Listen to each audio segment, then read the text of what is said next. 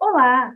Você certamente já ouviu falar que a Bahia é uma festa sem fim. Todo dia tem uma festa na Bahia. Na verdade, não é bem assim. Hoje, o canal Angeline vai conversar sobre essas festas religiosas na Bahia que une o catolicismo e as religiões de matrizes africanas.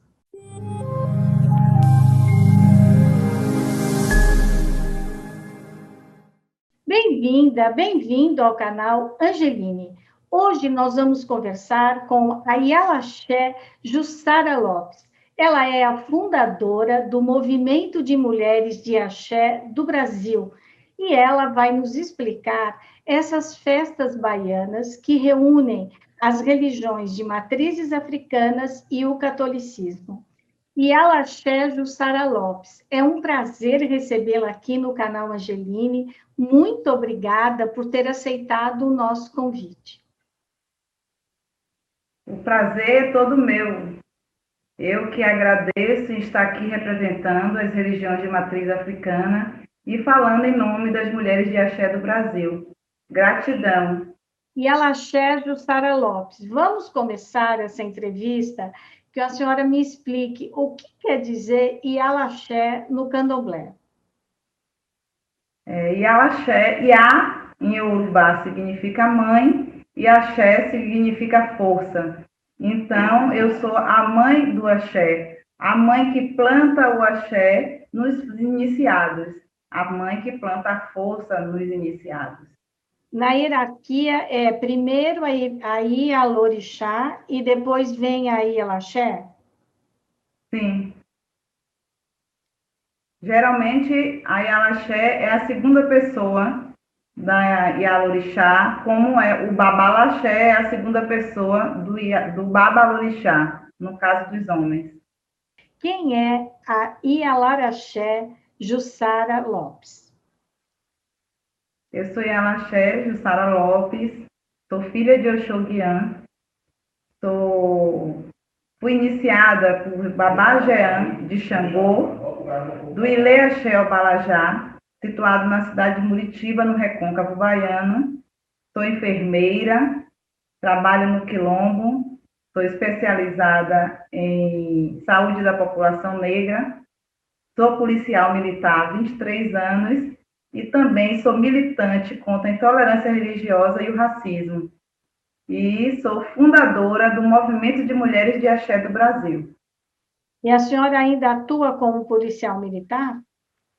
Sim, eu tenho 23 anos, estou próximo da reserva, mas ainda atuo. E esqueci de dizer que eu sou noviça da Irmandade da Boa Morte, como assim as minhas ancestrais quiseram. O que quer dizer ser noviça da Boa Morte? Ser noviça da Boa Morte é que eu fui convidada, né, pela minha madrinha, é, Mãe Zelita de Emanjá, a fazer parte dessa irmandade, que é uma irmandade de resistência e fé de mulheres negras aqui em Cachoeira, na Bahia. E a senhora resolveu fundar as Mulheres de Axé do Brasil, por quê? Como eu falei, na Irmandade da Boa Morte, eu tenho essa referência da luta das mulheres pela a libertação dos escravos, né? E elas fizeram muito, muita coisa juntos, juntas. E com essa referência, eu não esperava entrar na Irmandade da Boa Morte, né? Por não ser retinta, porque tinha também essa prerrogativa, né, para entrar na Irmandade, a pessoa tinha que ser retinta na pele, é, ser negra retinta. Então, eu criei o Mulheres de Axé, com a referência da Irmandade da Boa Morte, na luta contra a intolerância religiosa, contra o racismo e o empoderamento das mulheres, porque eu aprendi a ser uma mulher empoderada com essas minhas mais velhas aqui em Cachoeira. Eu aprendi a querer fazer parte de todos os espaços e de, de decisões, a querer estar em locais que fossem falar de política com essas mais velhas. Então, eu acho que nós, mulheres de axé hoje, temos que ter esse papel também. Por isso que Mulheres de Axé foi é, fundado, com esse pensamento do empoderamento e da luta pelas desigualdades sociais. E a senhora mora onde? Eu moro em Muritiba hoje, porque o meu terreiro é aqui, mas eu sou de Cachoeira, sou filha de Cachoeira. Cachoeira é uma cidade monumento nacional e Cachoeira também foi uma cidade que me empoderou muito.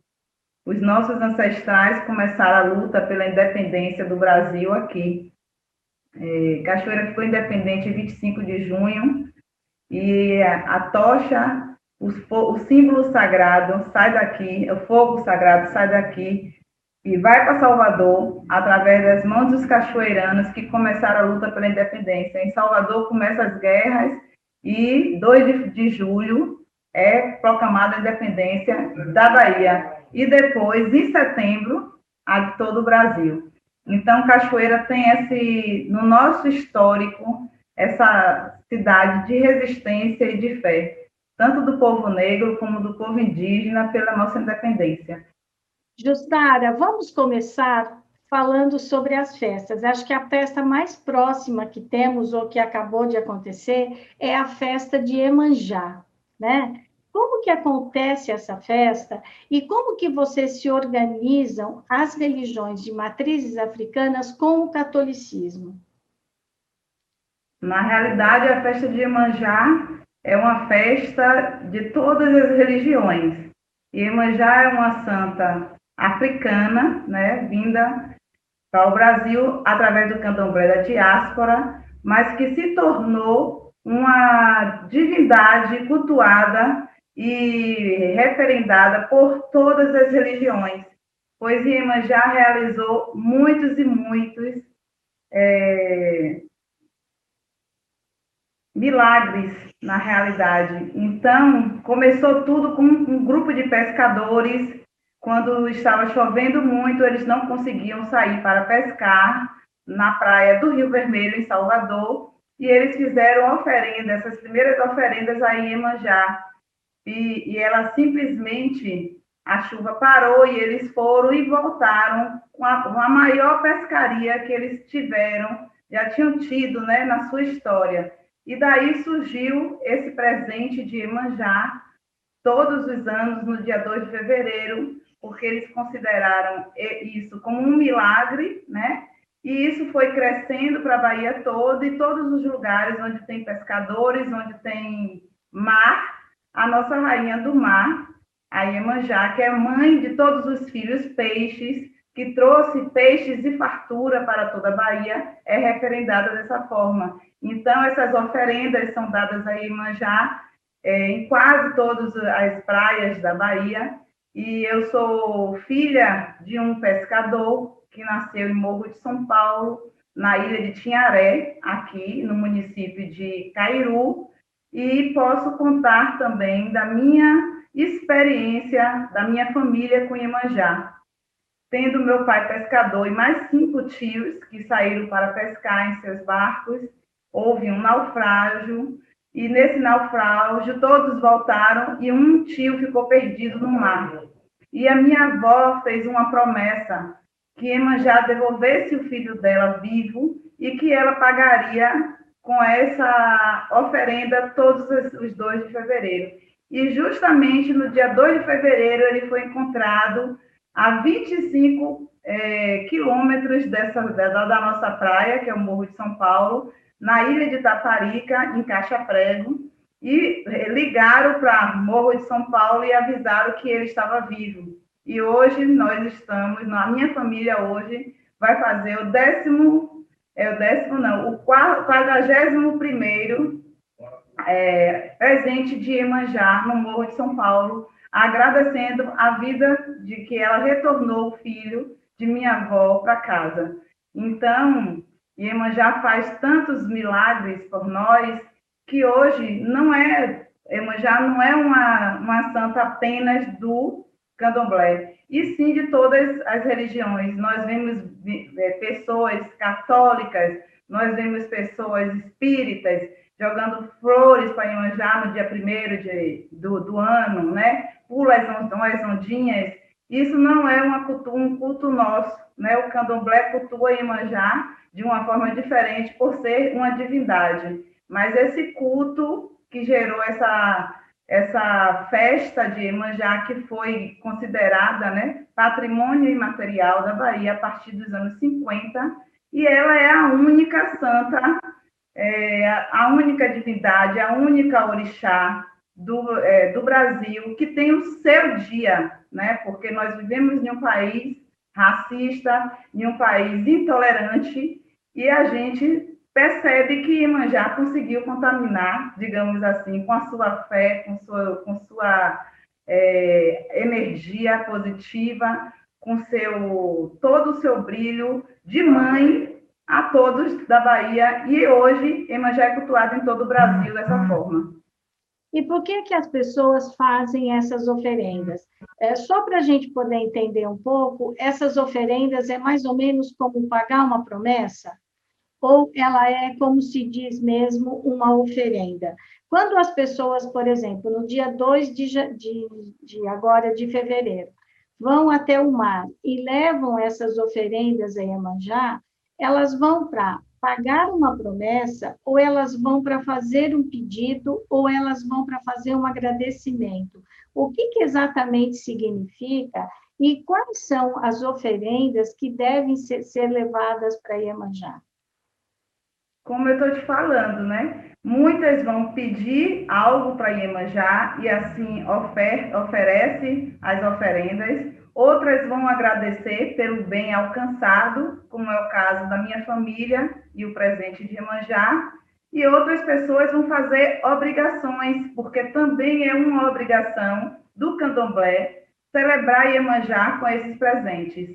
Iemanjá, nós oferecemos para Iemanjá peixes, nós oferecemos a Iemanjá frutas, nós oferecemos a Iemanjá as comidas sagradas dela, como o eboiá, e também, antes, nós oferecíamos perfumes, brincos, hum, mas hum. por conta da conscientização do meio ambiente, hum, nós pedimos a todos os adeptos, a todas as pessoas que têm Iemanjá, né, enquanto é, divindade, que não leve isso para o mar, que ela vai entender, porque Iemanjá é uma mulher vaidosa, Iemanjá é uma mulher que pariu muitos filhos e Iemanjá precisa sempre estar linda, pra, porque ela é a rainha do mar. E enquanto rainha, ela recebe todos esses presentes e devolve a gente enquanto milagres. Por aí a gente pode pedir, pode agradecer. Tem gente que só vai mesmo para é, ter uma aproximação, sentir uma energia.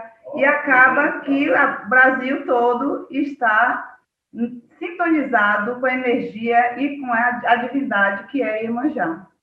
Então, as oferendas, elas sempre devem ser coisas que possam é, levar ao mar, mas que não prejudiquem o meio ambiente. Foi isso que eu entendi. Justamente.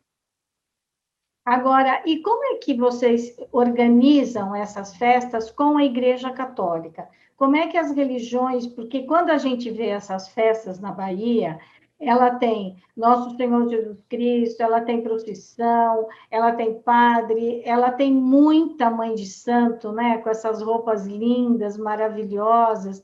Então, como é que vocês se organizam para poder fazer a festa?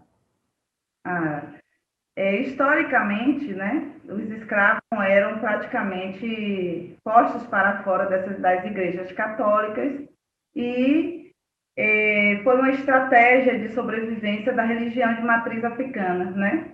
Quando eles cultuavam o Senhor do Bom Fim, os escravos faziam as festas para Oxalá, e assim nasceu o sincretismo. E dentro desse sincretismo, nós sempre fazíamos para a rua, era uma forma da gente mostrar que estávamos adorando também ao Senhor do Bom Fim, né? Vamos dizer assim, porque é a segunda maior manifestação da Bahia, depois do Carnaval, é a festa do Senhor do Bonfim.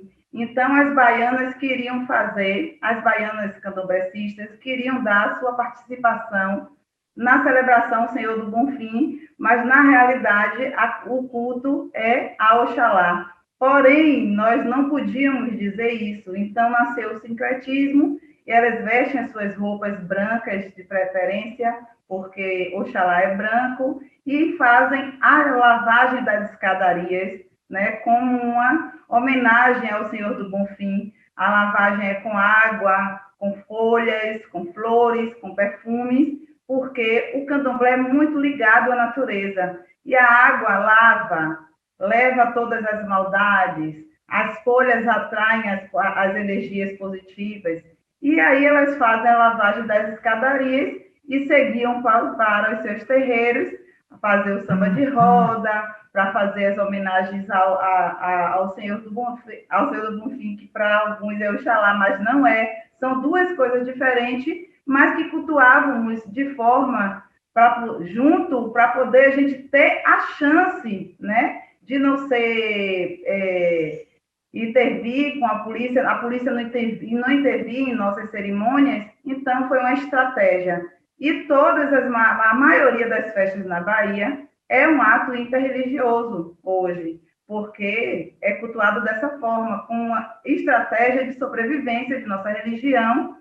Aí a população fazia, a, a população católica fazia as festas dos santos católicos e nós fazíamos a festa dos orixás.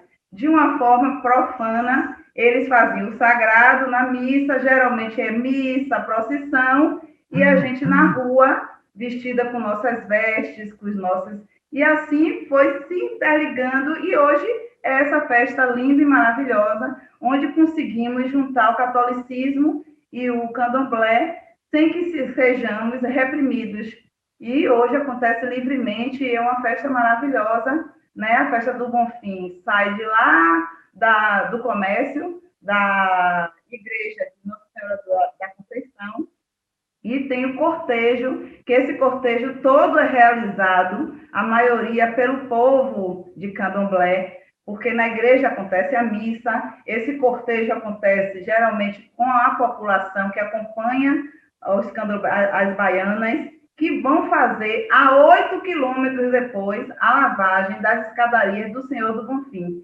E aí ainda tem a nossa frase, né, que quem tem fé vai a pé. E realmente acontece dessa forma. As pessoas acompanham as baianas e vão de cortejo, tocando, cantando, é samba, é bumba meu boi. São várias representações, manifestações culturais até chegar à coluna sagrada, onde é feita a lavagem do Senhor do Bonfim, das escadarias do Senhor do Bonfim. E, é uma e qual festa... é a data? É na, na segunda é, quinta-feira de janeiro. É depois é. de Então, vem, primeiro vem essa festa, depois vem a festa de Emanjá, que é 2 de fevereiro, e depois? Isso. Aí, em agosto, nós celebramos a festa de Nossa Senhora da Boa Morte. Nossa Senhora da Boa Morte foi uma promessa feita por mulheres negras, né? É praticamente cultuada hoje na Bahia apenas por mulheres negras, que também foi criada uma irmandade com uma estratégia para poder libertar os escravos. Eram mulheres já libertas, né? A festa de Nossa Senhora da Boa Morte tem mais de 200 anos. Eu sou noviça hoje da Boa Morte. A minha bisavó foi da Boa Morte. Minha ancestralidade está nessa casa. Então eu tenho, né? Estou, no meu local de fala para poder contar essa história e dizer para você que as negras libertas que formaram a Irmandade da Boa Morte e que cultuaram, fizeram essa promessa à, à Nossa Senhora da Boa Morte, elas pensavam em ter uma boa morte, que os nossos escravos, né, que os nossos irmãos escravizados, porque nós não somos escravos, nós somos escravizados, tivessem uma boa morte, ao invés de passar por tanto sofrimento. Mas aí elas se reuniam, começaram a fazer, pedir esmola, a juntar dinheiro, elas vendiam né, nos tabuleiros, elas costuravam, elas bordavam e juntavam dinheiro para comprar a alforria de outros escravos. Então, a Irmandade da Boa Morte é uma irmandade de resistência, uma irmandade de fé, e o que mostra o poder do empoderamento da mulher negra na Bahia para todo o mundo. A Irmandade do Boa Morte é conhecida mundialmente por ser essa resistência de fé das, das mulheres negras da Bahia. E qual que é o dia? Ah, acontece do dia 13 até o dia 17 de agosto, todos os anos. Elas fizeram a promessa que se todos os negros fossem libertos, seria aconteceria essa, esses, essa, esses festejos do dia 13 até o dia 17, e até hoje nós cumprimos porque aconteceu a liberdade e a escravidão acabou. E nessa festa vocês fazem o quê? Ela, vocês também fazem cortejo nas ruas? É, o que que acontece? A, a, festa, a Irmandade da Boa Morte é uma, uma irmandade afrocatólica, né? Nós temos, nós fazemos as missas, participamos das missas vestidas com nossas roupas. Aí tem a missa aos ancestrais, depois tem a missa de corpo presente da nossa mãe. Depois a gente sai em procissão, e tem a parte profana, que é o povo na rua, no samba de, com samba no pé, e a Irmandade serve as comidas típicas uhum. gratuitamente para toda a população, porque era uma forma também de alimentar o nosso povo naquela época. Então, em resumo, você pode perceber que as nossas, nossas tradições interreligiosas foi tudo uma forma, uma estratégia de sobrevivência não só do povo, como da nossa religião de matriz africana. Está tudo interligado. E depois de agosto, então vem setembro, que é São Cosme e São Damião. É isso? É, tem Essa festa também ela tem o sincretismo ou não? Tem o sincretismo também. Tem as, tem as, as missas e é a forma da gente cultuar e beijo, né? Que é, são os, os orixás crianças, né? Os, é, e para eles são dois, dois, dois, dois, são gêmeos no caso e são médicos. E eles cultuavam essas crianças. E a gente cultua os ibejis, que são os orixás crianças para nós. Aí no dia 27 eles fazem as missas para São Cosme e São Damião e a gente faz o caruru de São Cosme também em nossas casas.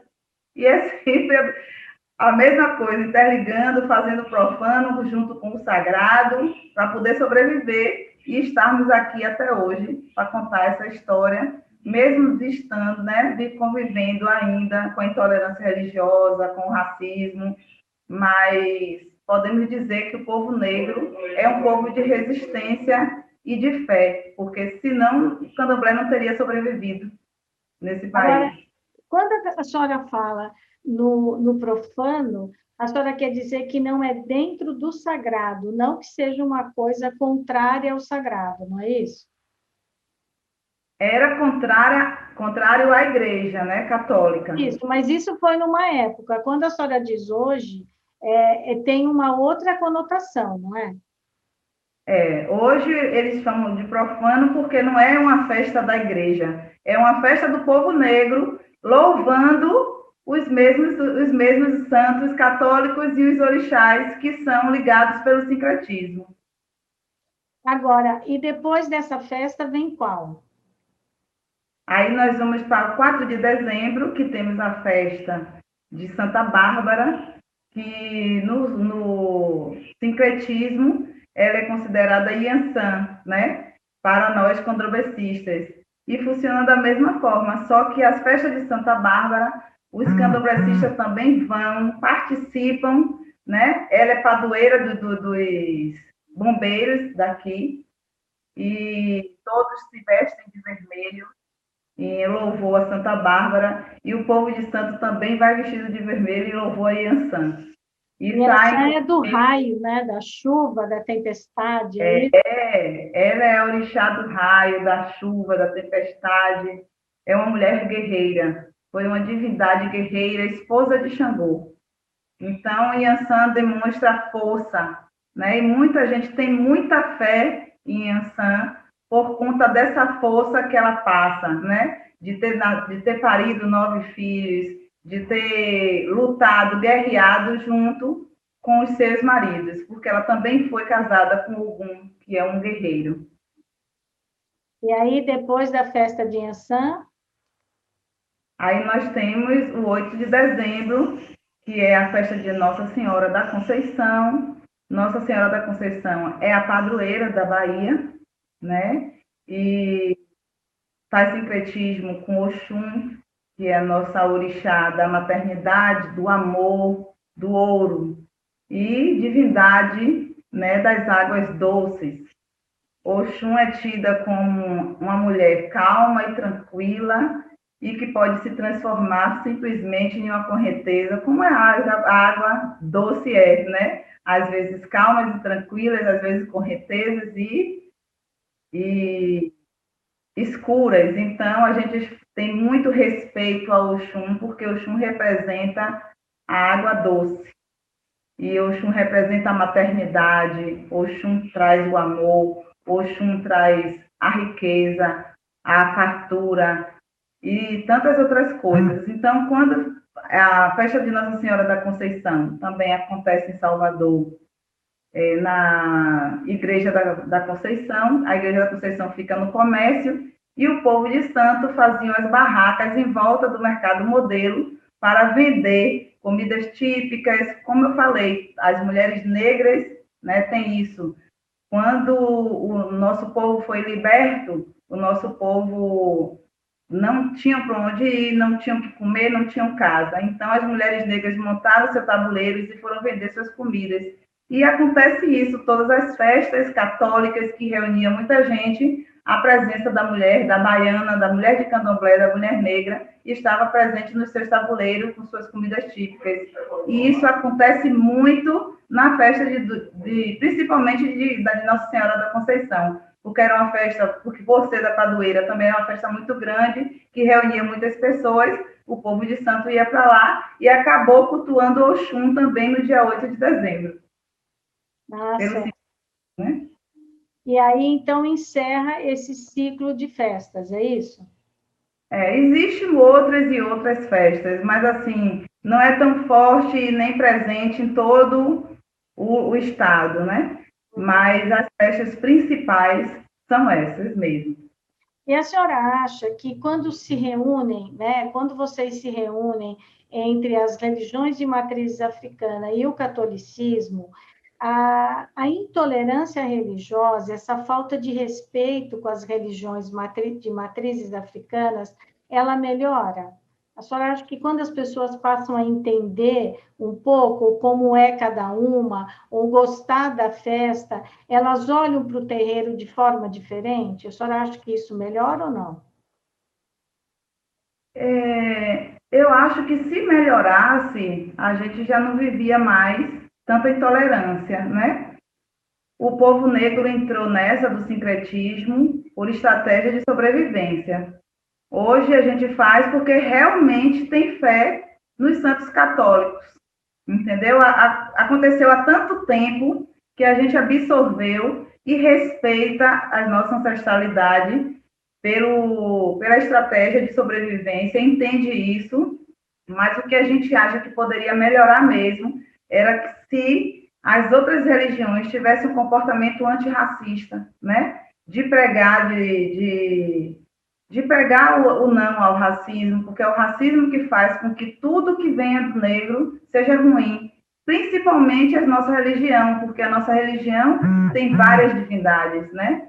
E, e o catolicismo, digamos assim, os, neos, os neopentecostais, os protestantes, eles acreditam em um Deus só. Então, a demonização do candomblé é muito grande, né? E agora, com esses extremistas neopentecostais, né, em nome de Cristo, exército de Cristo, expulsando as Yalorixás de, sua de, de seus terreiros, terreiros de 40, 50 anos no Rio de Janeiro sendo fechados, a gente não consegue entender por que, que ainda a gente não consegue ter né, esse comportamento antirracista perante as outras religiões, para conosco de matriz africana.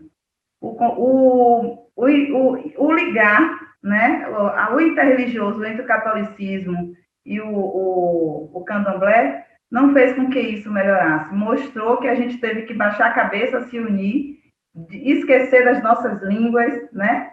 deixar de fazer muitas coisas por conta da, da, da, da represária, né? até policial. A minha avó foi presa, né? era de um terreiro aqui de Cachoeira, e ela ficou presa sete dias por tocar um candomblé, e a gente percebe isso.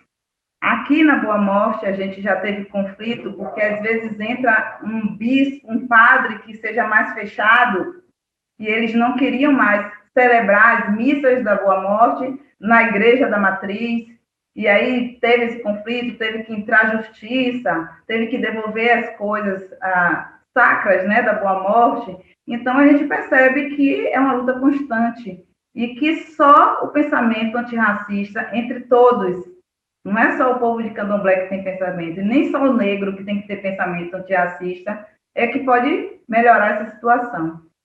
Porque a situação, cada dia, eu percebo, assim, com essas, esses extremistas neopentecostais, piorar para o lado de nossa religião. E eles são organizados, né? Ele tem uma bancada evangélica agora. Então, isso é muito perigoso para o povo de Santo. Agora, a verdade é que para os negros no Brasil, e talvez no mundo, né? Tudo é um pouco mais difícil, né? né eu sei que os negros não se vitimizam nessa história, mas a verdade é que, primeiro, o Brasil tem uma dívida com, na escravidão, sem dúvida, uma dívida com os negros, né? E, às vezes, eu, é, é, no dia 21 de janeiro, aqui, eu conversei com uma professora, a Janine, e ela, a gente falava um pouco sobre essa questão do racismo e da intolerância, que, na verdade, a palavra não deveria ser intolerância, deveria ser respeito, porque intolerância significa tolerar, aguentar, suportar, né? Na verdade, é que intolerância ficou um termo nacional que todo mundo usa, mas na verdade é que o que falta de verdade é respeito. Né? Então, por que, que se respeita a religião de outro e não se respeita a religião do negro? Por que, que você tem que, para dizer que a sua religião é melhor, você tem que demonizar a outra religião? Né? Então, essa é uma luta que ela tem que ser de todos. Né? É, é uma luta que o branco tem que defender o negro, o negro tem que defender o muçulmano, o muçulmano o judeu, o judeu o cristão. Então, ela, se você está falando de Deus, né? se você fala de um ser superior, como é que pode ter essa briga, né? essa falta de respeito? Isso não combina no século XXI, né? Isso é uma coisa assim que parece que a gente nem é civilizado, não é verdade? Justamente é o que. Mas o racismo foi institucionalizado no Brasil. Hoje você percebe o racismo, a gente vê é, símbolos racistas onde a gente vai, a gente ouve as pessoas falarem é, conotações racistas naturalmente. Então, não é uma coisa. E muito naturalizado, foi muito naturalizado, foi uma coisa realmente implantada, incutida. Então, é um racismo institucional. E para quebrar isso, a gente precisa da ajuda de todos. E a gente não tem, né? A gente percebe como é que funciona. As pessoas falam as coisas racistas e quando o negro acha que, foi, que se sentiu ofendido, é, eles falam que é mimimi, que a gente está se vitima, vitimizando. Mas quando a gente coloca um currículo, a gente não consegue um emprego. Eu sou enfermeira e eu sei que quando a mulher negra entra sentindo dor para parir, ela é tratada diferenciada da mulher branca, porque o povo acha que nós somos mais fortes, podemos sentir mais dor, né? É uma coisa de louco, e como você falou, é, você, você, fez uma fala importante que eu queria, só que você continuou, eu acabei perdendo o fio da meada. Mas eu, assim, como a gente, eles acham que é mimimi, né? E a gente sabe o que, é que a gente passa, só quem sabe que o que passa é quem é negro, quem entra no shopping e é acompanhado pelo, ah, o tempo todo pelo o, o, o segurança, entendeu? A gente percebe que a gente não consegue é, ter uma vida sem o racismo por perto de nós. Então, isso não é mimimi. Como você falou, a dívida da escravidão, né? Quando a gente fala da dívida da escravidão, como é que isso pode ser quebrado? Os governos criando políticas públicas para que isso seja. E quando faz as políticas públicas, tem gente que é contra, contra a cota. Não, o negro tem o mesmo inteligência, eles têm que estudar, mas ele não estuda no mesmo, na mesma escola, ele não tem acesso aos mesmos conteúdos. Como é que cota pode ser. Pode, alguém pode ser contra a cota? Isso é uma política de reparação. Ninguém está fazendo um favor para o negro quando diz que tem que ter cota em determinado lugar. Até agora no, tem que ter cota para mulher né, né, e negra no, no, nos partidos. Tem que ter, tem que ter, tem que ter, porque a gente vive nesse país racista, machista, onde as mulheres negras e homens negros não têm direito a nada, onde os, os jovens negros estão sendo mortos, como se banalizou a morte dos jovens negros no Brasil, né? Ah, é traficante, mata. É traficante, mata. Funciona desse jeito. Mas a gente não vê uma política pública para mudar a vida desses jovens. Entendeu? Uhum. Isso é reparação. Se você for lá atrás, você vai ver como foi a, a, a, a abolição nos Estados Unidos. Né? Como é a abolição? Como foi no, na Inglaterra? E como foi no Brasil? Nós somos deixados à toa, né? Nós não tivemos assim, esse bairro aqui vai ser de negro e esse de branco, pelo menos lá separado, lá, não teve isso para a gente. A gente não tinha nada, bota para fora da, da, da fazenda que trabalhava e segue sua vida. E isso, muitos negros morreram de banzo. Quem conseguiu voltar para a África conseguiu, e quem, quem fez com que estivéssemos aqui foram as mulheres negras, as mulheres negras e de candomblé porque foram elas que foram para a rua, foram elas que fizeram a carajé, a feijoada, o bolinho de chuva, foram elas que até é, passavam, costuravam, para poder ganhar o mínimo possível para sustentar a sua família. E como é que isso vai ser reparado se não for através das políticas públicas? E a gente ainda tem sociedade para dizer que é contra a cota, que é contra qualquer política que inventa para negros, as pessoas são contra porque é mimimi, racismo virou mimimi. E hoje banalizado né, pelo nosso presidente, né, que é o nosso representante maior, é mimimi, racismo. É, é muito triste mesmo, né? Porque, na verdade, quando eu sempre escuto, quando alguém fala alguma coisa, ah, é mimimi, ou eles querem ser vítimas, eu digo, inverte. Se coloca no lugar do negro e pensa se fosse você, qual seria a sua reação? Né? Eu acho que é essa a pergunta, não é? Com certeza. E mesmo assim, vai ser difícil ele entender. Acredite. Eu sei porque no grupo de mulheres de axé do Brasil, nós temos mulheres brancas e temos mulheres negras. E elas acham que o orixá escolheu elas, entendeu?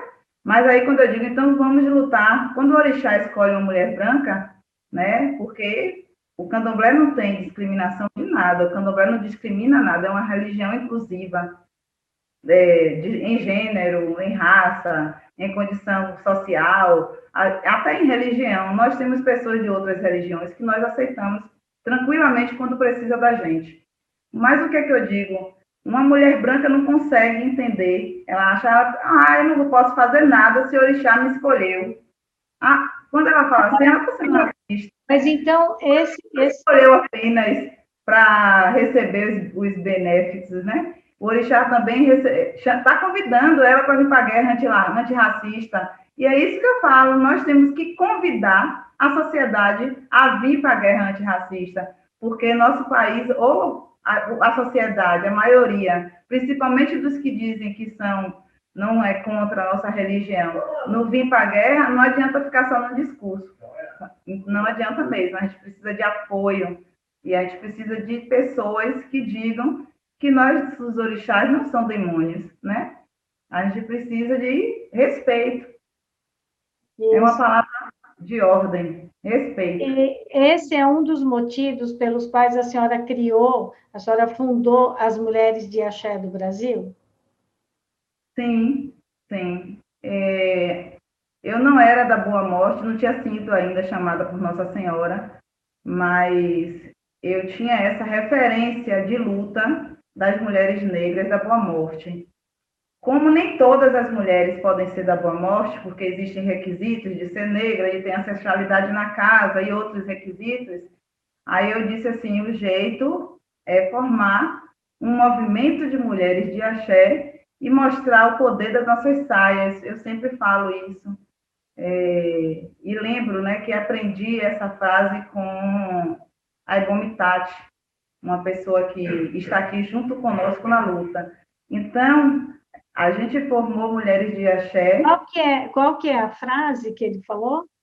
O poder das nossas saias. Mulheres de axé veio para mostrar o poder das nossas saias, porque eu aprendi o poder das saias através da Irmandade da Boa Morte, que é uma irmandade que resistiu a tudo, né? E que conseguiu é, alforriar várias e várias e várias pessoas através desse poder.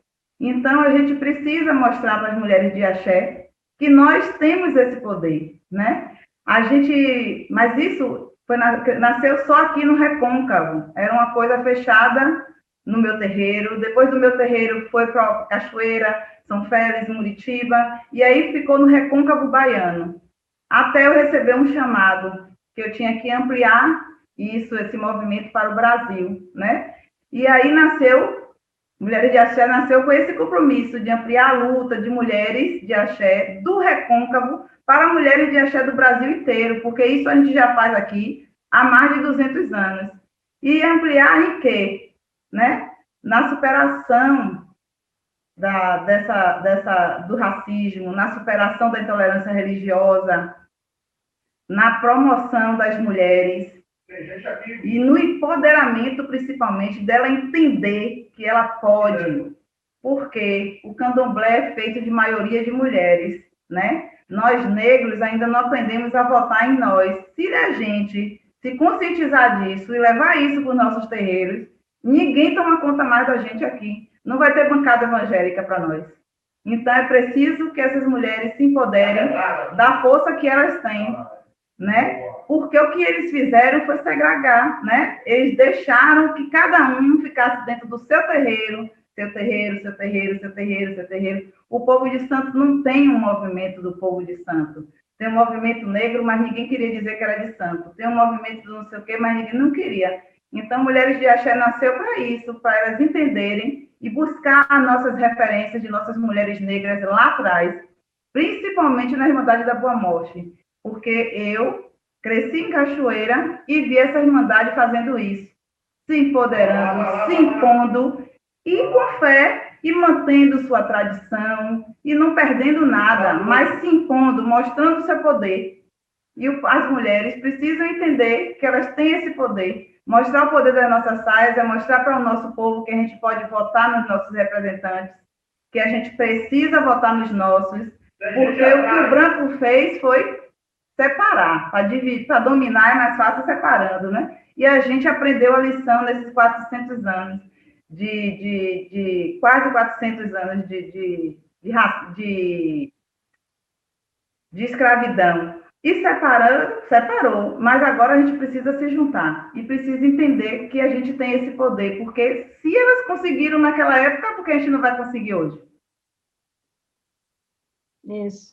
Então, as mulheres de axé, além de, claro, de falar contra o racismo, a favor do negro, a favor de uma vida melhor para todos, ela faz isso baseado na religião. Foi isso que eu na entendi? Religião. Porque a senhora falou, os movimentos negros nunca falam do povo de santo, né? Então, as mulheres de axé, elas são mulheres que pertencem a terreiros, ao candomblé, à umbanda, a todas as religiões de matrizes africanas, é isso? E elas então começam a fazer também a luta contra o racismo, mas com base na religião. É assim? É, não, eu acho que você não entendeu. Os movimentos negros sempre buscaram os direitos para os negros, né? É. Mas existem negros que não são de religião e existem negros que são da religião, né? E aí, o que aconteceu? O, o candomblé não se metia nesses movimentos. Não se metiam. Ah, poderiam ter pessoas de candomblé no movimento negro, né? Mas aí a busca por políticas públicas direcionadas ao povo de tradição, de matriz africana, começou no movimento negro, mas muito, muito, muito para cá. Não é uma história que começou com o movimento negro. Eu penso que nós, quem pode falar de nós somos nós, né? enquanto negras e mulheres de candomblé. Não que o movimento não buscou, todas as, as, as, as conquistas foram eles que conseguiram, mas não tinha uma representação do povo de Santos. Você entendeu? Não tem, não falava, não se falava, eu sou de candomblé, né? Porque até se falasse também ia ter represárias, digamos assim. Talvez fosse isso o motivo. Mas a minha a, a, a situação, né, de montar mulheres de axé é, nessa superação dessa desigualdade social e principalmente contra o racismo e intolerância religiosa é de empoderar o nosso povo que a gente precisa ter, mesmo com base em toda nossa tradição, nós precisamos ter os nossos representantes. Mulheres de Axé cultuam a nossa tradição, como as mulheres da Boa Morte cultuam as tradições dela até hoje, mas a gente precisa viver o, o, o, o depois do terreiro, né? Não dá para viver só dentro do terreiro, só viver a tradição. A gente precisa ir para a rua, a gente precisa saber o que é política, a gente precisa é, discutir vários conceitos, o que é racismo, o que é racismo interreligioso, o que é racismo institucional, porque às vezes tem muitas que passam e nem percebem. Tem muitas mulheres que, que negras que chegam e porque todo candomblé é um, um, um, um quilombo, todo candomblé é um ponto de resistência. Porque quando o bicho pega, tá todo mundo lá perguntando a mãe de santo, querendo começa tudo, todas as violências chegam numa roça de, de candomblé. A gente tem relatos de, dos filhos, ou até de pessoas que vêm para jogar o busto, para se consultar, relatos horríveis de violências terríveis contra o povo negro. Então, como é que a gente vai ficar ali só ouvindo, passando, fazendo ebó, que é uma coisa importante, né? Fazer, se cuidar espiritualmente para nós, que, que somos, que temos ancestralidade. Isso é muito importante mas a gente precisa viver a vida lá fora. A gente precisa participar, a gente precisa ter representações dentro desses espaços. Porque só assim eles vão entender o que é que a gente precisa. Porque eles não podem falar sobre nós, eles não podem dizer o que a gente precisa, o que a gente não precisa, porque eles não sabem como nós vivemos. Então, a gente precisa estar ocupando esses espaços. Todos os espaços de decisão, todos os espaços de poder, as mulheres e homens de candomblé têm que estar para falar em nome de, de, nós, porque só nós sabemos o que vivemos. Certo. E a senhora poderia explicar o que, que são essas imagens que estão do seu lado? O que, que elas representam? Aqui só são, são imagens, né? O candomblé não, não, nós não, não cultuamos orixá dessa forma. Aqui é uma forma de, digamos assim, de eu estar sempre perto delas, né? De lembrar dos santos, porque nossos orixás são cultuados de forma diferente e que é um segredo, né? A gente não pode contar. Mas aqui é uma forma de eu estar no meu terreiro e não precisar, digamos assim, é, uma, é um símbolo, né? Só são símbolos. Aí nós temos aqui Manjá, temos Obá, Oxumaré, meu orixá, que eu sou filha de Oxoguian, né? Fui feita por Babajean de Xangô, aqui no Ilhaxé, Balajá. Aí eu tenho aqui também Xangô, tem um Nanã, Iemanjá, os santos que, os orixás que são, e que me acalentam e que me dão a força, que me dá axé, né? E para sobreviver nesse mundo tão difícil e desigual. Tem mais alguma coisa que a senhora gostaria de falar que eu não te perguntei? Na realidade, eu gostei muito das suas perguntas. Creio que a gente deve ter tirado várias dúvidas sobre as festas e sobre é, o candomblé e a luta da mulher negra.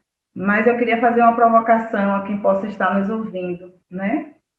De enxergar o outro como irmão, como todos filhos de Deus e partir para essa luta antirracista, né? Não é quando eu falo luta, essa guerra, não é, é violência, não é nada disso, é uma cultura de paz. O povo de Santo tem cultura de paz, né? Nós somos filhos de Oxalá e Oxalá é o orixá da paz, o orixá do branco. E eu sou filha de Oxalá. Então, eu peço a todos que passa para essa luta antirracista, que nos protejam também, que quando alguém fale do candomblé, ou da Umbanda, ou da Quimbanda, ou da Pagelância, ou de qualquer outra religião, que não tenha o preconceito, que estude antes, que procure uma pessoa para entender o que é.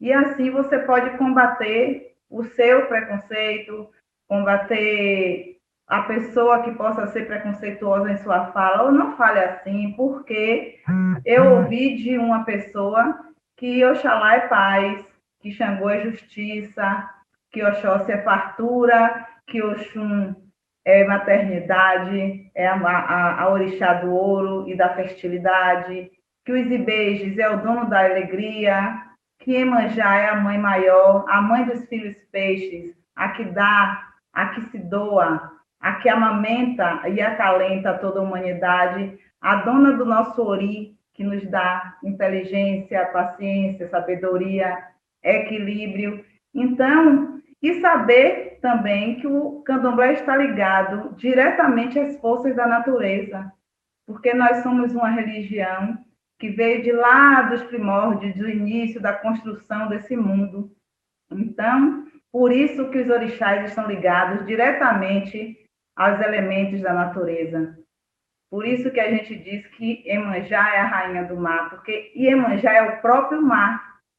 E Oxum é a rainha das cachoeiras, a rainha da água doce, porque Oxum é a água doce, né? Porque Oxóssi é o caçador, o provedor, o que traz a fartura para dentro de uma casa. Quem cultua Oxóssi não vai passar fome, né? Então, a gente tem que entender que todo mundo é filho de Deus, independente do que se acredite, né? E que esse mundo aqui, a gente veio para passar as aprovações e para evoluir espiritualmente. E orixá, quando vem uma pessoa, é para ajudar ela a chegar a essa missão, a evolução. Ai, espiritual. que lindo. Olha, eu agradeço muito a sua entrevista, agradeço o seu tempo, mas eu agradeço principalmente o fato da senhora continuar com essas tradições. Agradeço a sua luta porque quando a senhora luta contra o racismo, quando a senhora faz um apelo para que todos façam isso, e a senhora coloca a mão na massa, é porque a gente está construindo uma cultura da paz, a cultura do encontro, para esse mundo ser melhor. E nós precisamos de mulheres, de pessoas como a senhora, com garra, com fibra, para poder fazer desse mundo de verdade um mundo melhor. Muito, muito obrigada por ter aceitado o nosso convite e principalmente pelo seu trabalho. Obrigada a você. Obrigada, Mãe Carmen de Oxum, que também é uma parceira nessa luta, e por ter feito essa indicação. Obrigada a todas as mulheres de Axé que acreditam no amor ancestral e que nós não estamos ligadas à toa hoje. Hoje, nosso grupo tem mais de 700 mulheres. Se eu conhecer 100 pessoalmente, é muito, é muito. Mas eu sei que cada uma sente o que eu sinto, porque é uma mulher de candomblé, e toda mulher de candomblé sabe a beleza e a dor de ser quem é. E sabe também da nossa missão aqui nesse lugar, né? Todas as IAs, que sejam Ialaxés, Iaebé, Ialorixá, sabe a sua missão, sabe, de, o compromisso social que cada terreiro tem com sua comunidade, né? Mas hoje é preciso ir além dessas fronteiras. É preciso, como eu já disse, que a gente se junte, entenda o poder das nossas saias e saia para a luta em busca desses de políticas públicas, em busca de direitos, em busca de reparação. E conto com todos mesmo que estejam me ouvindo para estar conosco nessa cultura de paz, mas também nessa luta antirracista. Gratidão a você. Que todos os orixás a protejam e que a senhora seja esse veículo, né? Que Exu, que é o nome da comunicação, faça com que cada vez mais a senhora consiga fazer comunicações, fazer ligações, fazer entrevista que leve esse poder da comunicação para todos entender o que é viver em paz, o que é ser civilizado, o que é amar o próximo e o que é se colocar no lugar do outro, principalmente. Ai, assim seja. Muito, muito obrigada. Axé. Axé.